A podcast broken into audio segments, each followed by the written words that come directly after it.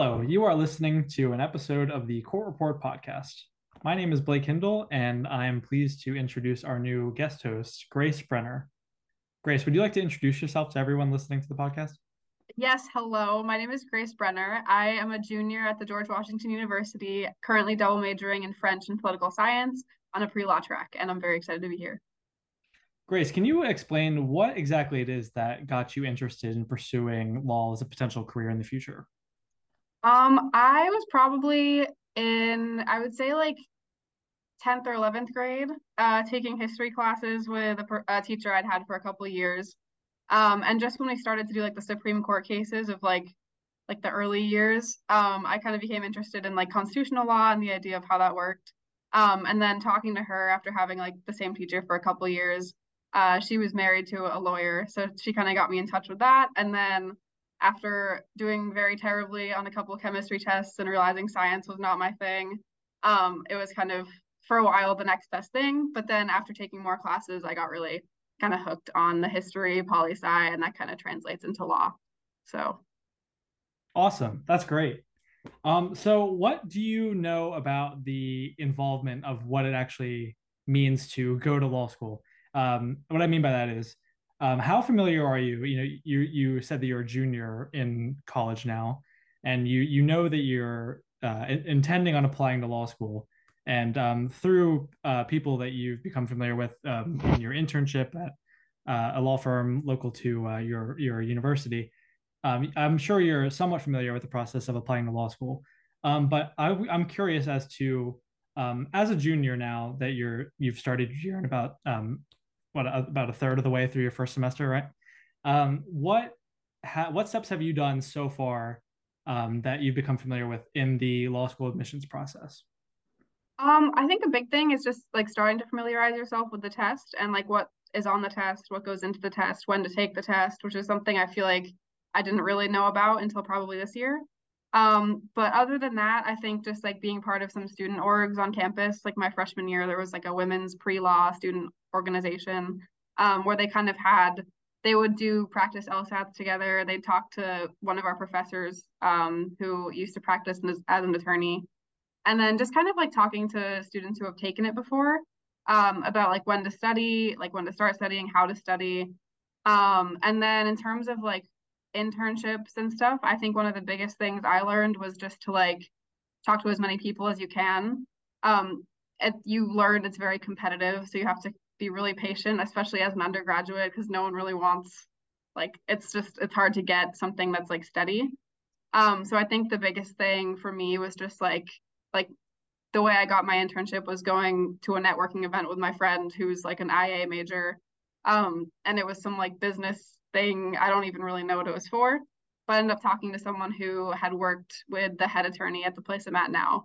Um, so I think just kind of trying like going out of your way to get any sort of internship, but if you can find something that is like law related, that's a pretty good step forward. Um, and then in terms of like taking classes and stuff, I'm taking like a constitutional law class now, but I've also learned that just taking like classes you're interested in. Um, I'm double majoring in French just because I like it and I'm passionate about it. So just kind of doing things that you would do otherwise, but try to like see how that can get you ahead when you're applying to law school, like taking classes that you're interested in, but might not be like they've talked a lot about how pre-law isn't like a great major um, before law school. So just taking classes you're interested in, um, trying to get in touch with people who have had legal internships to see if you can literally like take it from them when they're done. Um, and just stuff like that. I think it kind of leads into an interesting conversation about like um, how to know if you should take a gap year, like how fast you can study for the LSAT, if you can do it like realistically not in a summer but just like how much time you'll need if you're going to study abroad or if you're going to like focus more on your academics, take a lot of credits in a year. I think all of that goes into it. That's awesome. I think uh, what's particularly interesting about this particular episode with you uh, as your first inaugural episode at the Court Report podcast um, is that you are uh, a current university student. Um, for those who don't know, I recently graduated from the George Washington University with a uh, bachelor's of arts in the uh, international affairs with a concentration in security policy of this past May.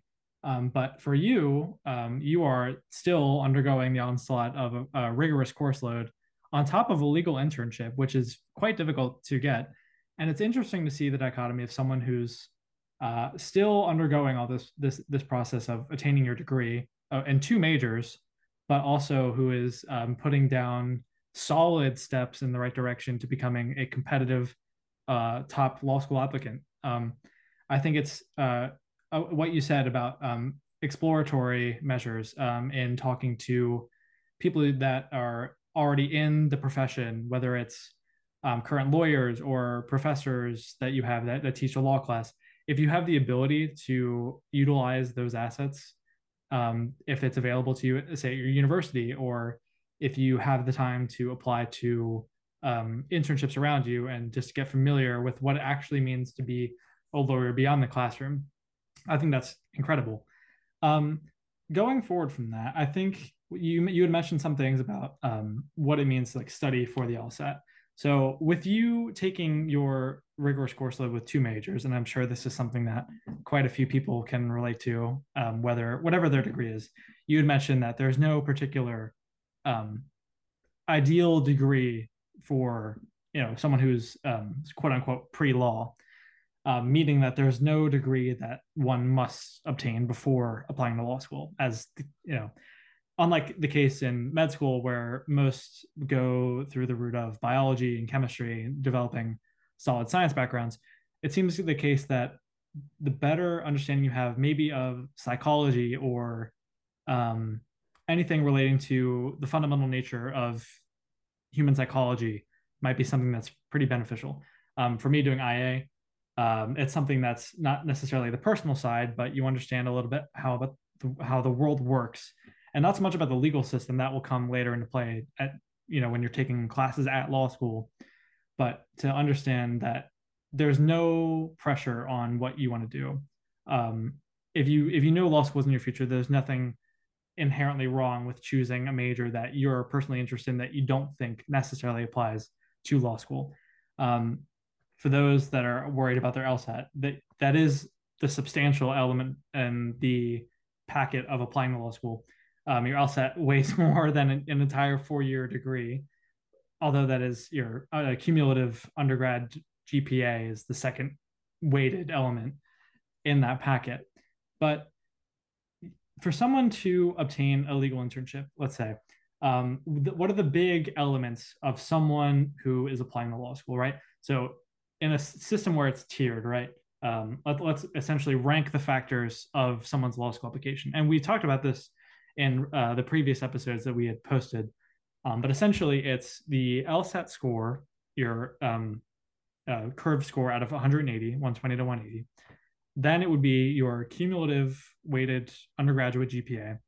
And then below that would be your letters of recommendation, personal statement, diversity statement, if there is one, addendums explaining anything away that um, will essentially uh, a written explanation for anything that might need further um, information for the law school admissions officers reviewing your packet when you do choose to apply.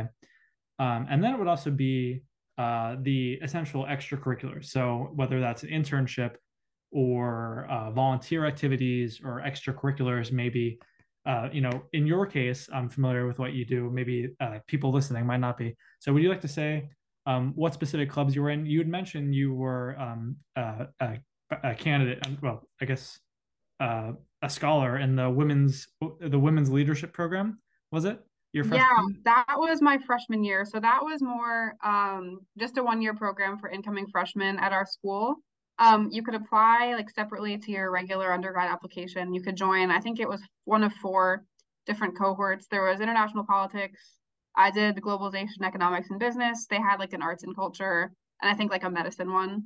Um, so that's interesting too because that kind of I somehow I either messed it up or I was put in the wrong one. I was supposed to do the politics one, ended up in the business and economics one, and that was kind of the first time that I got exposure to like a class that I it was an economics class I didn't really intend on taking.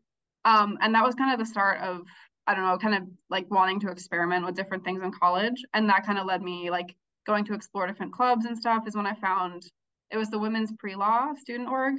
um, which did like a lot of um, they also did a lot of like volunteer activities that you could help with like fundraisers, which kind of goes like that almost just can go right on your law school application if you stay with it. Um, and then as for that, that was just a one year program, but I guess like um, the process of trying to find legal internships is kind of hard when you're in undergrad. Yes. Um, like I said, like the best way to do it, and, and everyone told me this too, which kind of like was I found it frustrating at first because everyone's like network, network, network, but it's like unless you know like a, a family member or like someone's I don't know like friend's sister's uncle, like it's very hard to find people, especially in the area, who are willing to like take on interns. Um, but I think one of the biggest things is just like going to as many of those little things as you can.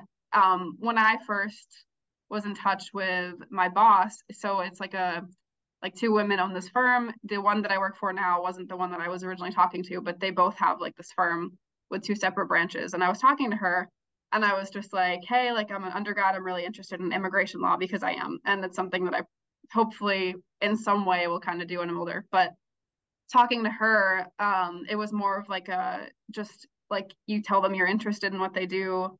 Um, hopefully you actually are. Like you talk to them, they want to talk about you a little bit. And then that for me almost turned into like an interview in a way because I you can kind of slip in like, hey, I'm looking for like work or something like over the summer. Um, so that was helpful helpful for me to learn just for like future like networking events is to just talk to people. I, I, think the lady I talked to at the actual event was like working for NATO or something for like ocean protection, and she ended up being the best friend of my boss's like um, the other woman who works at the firm. So that was like pure luck. But in terms of like actually applying, what I've heard from my friends is literally just to like either on handshake or whatever like the undergrads use, just send out like as many as you can. Um, but really like it makes a substantial difference if you can talk to the people who are actually involved. Mm. Um, and then I think that's pretty much it in that. But I guess like as an aspiring law school student, I think one of the things I'm not really worried about, but more curious about is like, is it always worth it to like study as soon as you can, as much as you can, say like in a summer? Um, because I'm hoping to study abroad in the spring, so like that's kind of a whole like that's wiped out for studying, and then I'll have the next summer, but it's like, do I want to spend all day every day studying? Like, is that the right way to go? Or is it better to kind of almost like count on taking a gap year and just not try to mix it in too much with studying? Because, like, even just taking 15 credits at school right now, it's like, I'll always have something to do. And like, I can't imagine trying to like do all the practice tests and everything with that. So I guess just like as someone who's closer to taking the LSAT and going to law school than I am, I guess just like how do you manage that? How do you what's like your opinion on like the benefits versus the cost of a gap year like that kind of stuff? No absolutely. Um th- this is a great thing and I, I, this is something i really want people to take away uh, is to learn from my mistake this is a generally accepted view uh, in the pool of people who have taken the LSAT and are uh, aspiring law school students is um, to study for the LSAT during the academic year when you are taking a full academic course load is more or less impossible. um, it's certainly not impossible in the sense that you can do it, but it will have to be a much reduced um, load over time. Um, they say the ideal the ideal amount of prep work to study for the LSAT before you're ideally ready to take it before your PT score is um, in the bracket you aim for it to be uh, is around th- at least three to four months. Um, some people take up as much of a year, uh, maybe more, depending on their particular circumstance, how they how they uh, deal with standardized testing. But that equates to at least around 300 hours of preparation, um, doing you know understanding the test and then doing practice problems.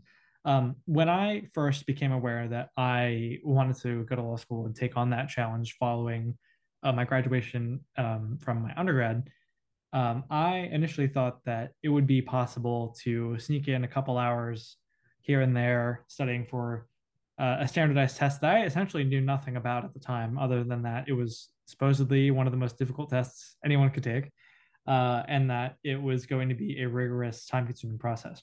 That being said, uh, it is one of the biggest difficulties that I found being an undergrad student, um, knowing that I wanted to go to law school, finding the time to slip it in. Now, you can be a very regimented student, and if it works out in your schedule, build some hours in the morning or afternoon or here and there where you can uh, do a couple lessons. Um, this is all dependent upon whether you, you are someone who likes to study independently or through a guided in person class. That might uh, be a conversation we'll uh, explore in a little while. But um, I think it was more or less impossible for me to really focus in on what content I was learning and studying for the test because, you know, time really does fly by when you're in school.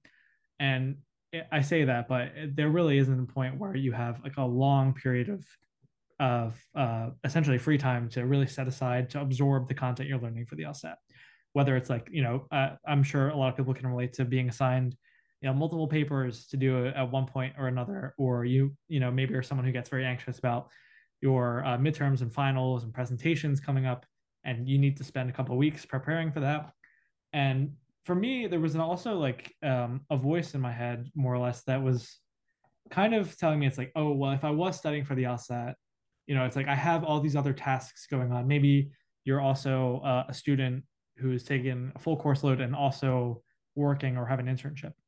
Um, so there's this, you know, background noise saying, oh, you're studying for the LSAT. You know, it's very important, and you like you accept that and you know that.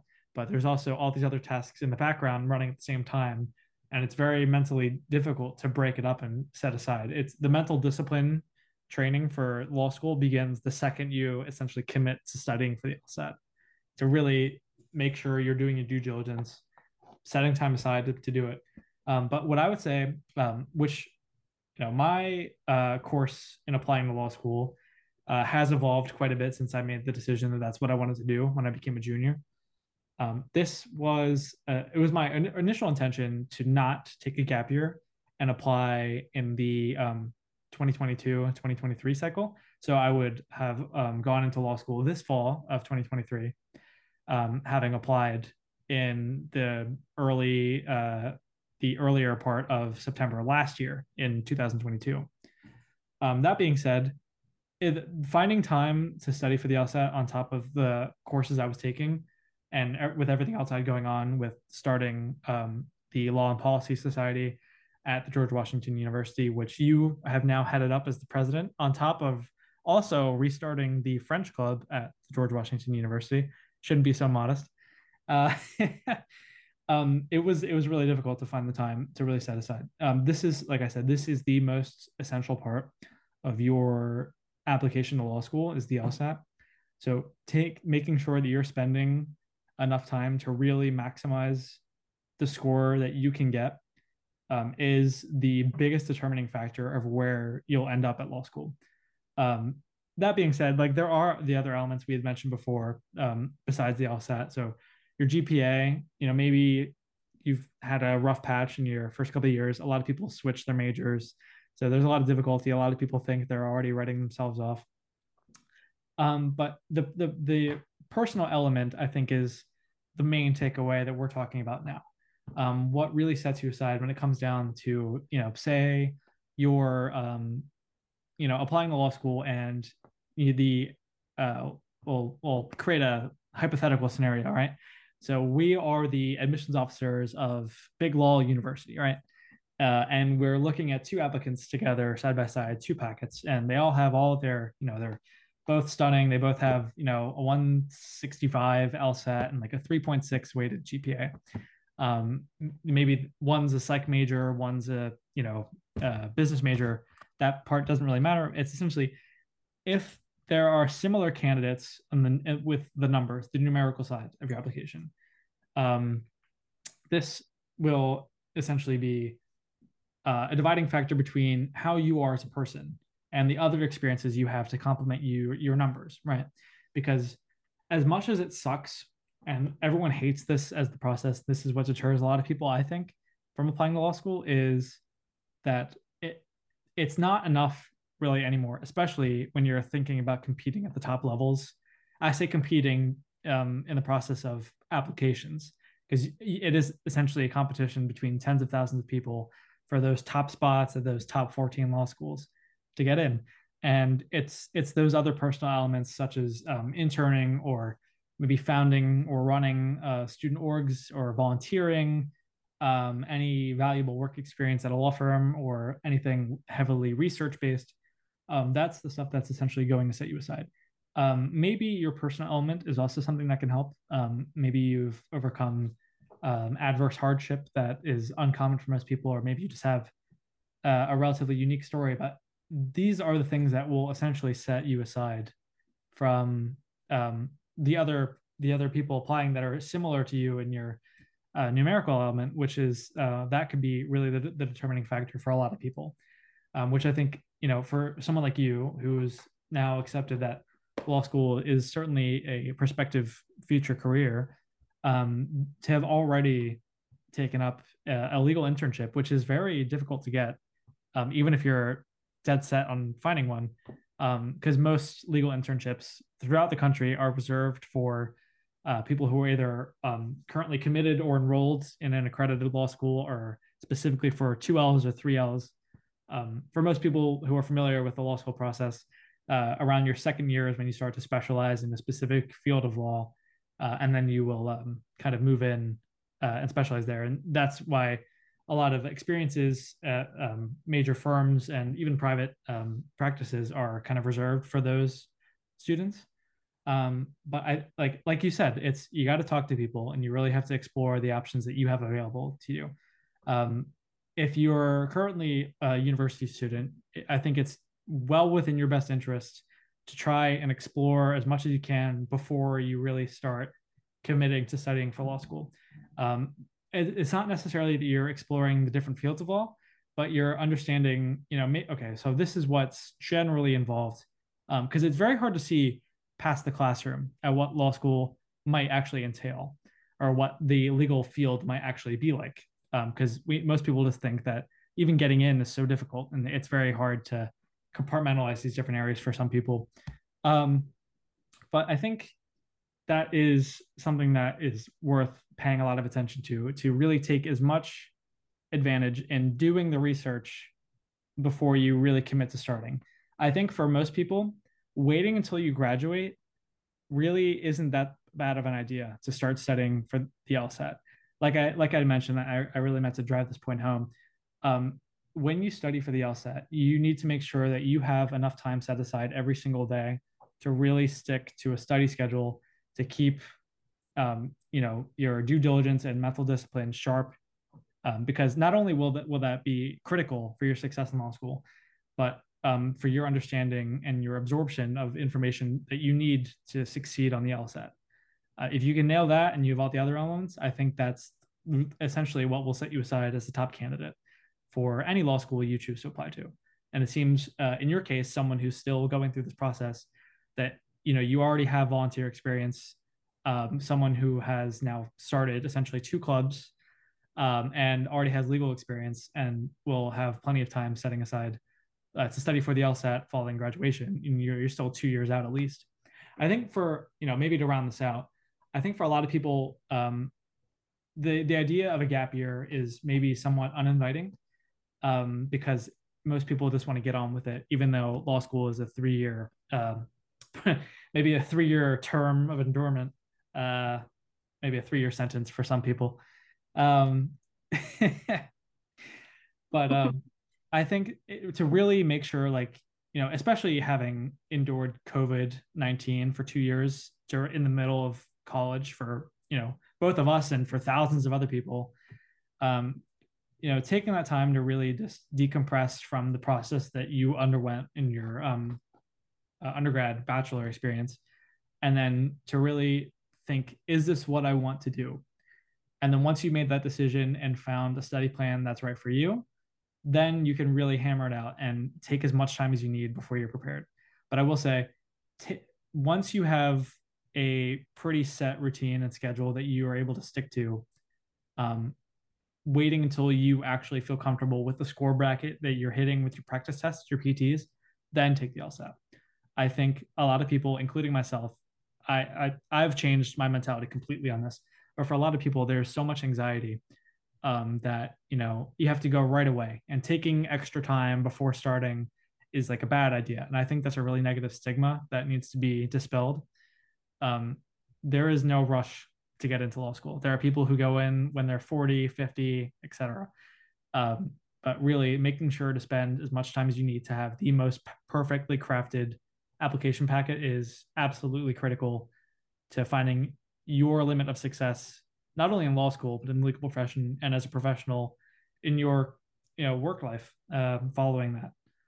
Yeah i think as something to like talk about maybe in a different episode too um, especially as someone who's just not a standardized test person um, and knowing that unlike medical school people do look at where you went to law school i think like if you have everything else like kind of going for you taking another year to like really really study take tests not do so great get rid of the first one get off your record um criminal record. And then you can kind of go in and take it and take a gap year and just get more experience. And i think that's kind of how i'm at least looking at it now um just to kind of go when i'm ready but not push it because going somewhere you want to go matters. No yeah. absolutely. That's wonderful advice. Grace Brenner, I'd like to thank you for sitting here and talking to me about, um, you know, what it is to be a prospective law school student. And I'd also like to invite you formally to the Court Report family uh, as my new co-host. So thank you very much for taking the time. Thank you. Thank you, everyone, for listening to another episode of the Court Report podcast. Uh, we'll be uploading new episodes pretty routinely. Um, thank you again. Take care.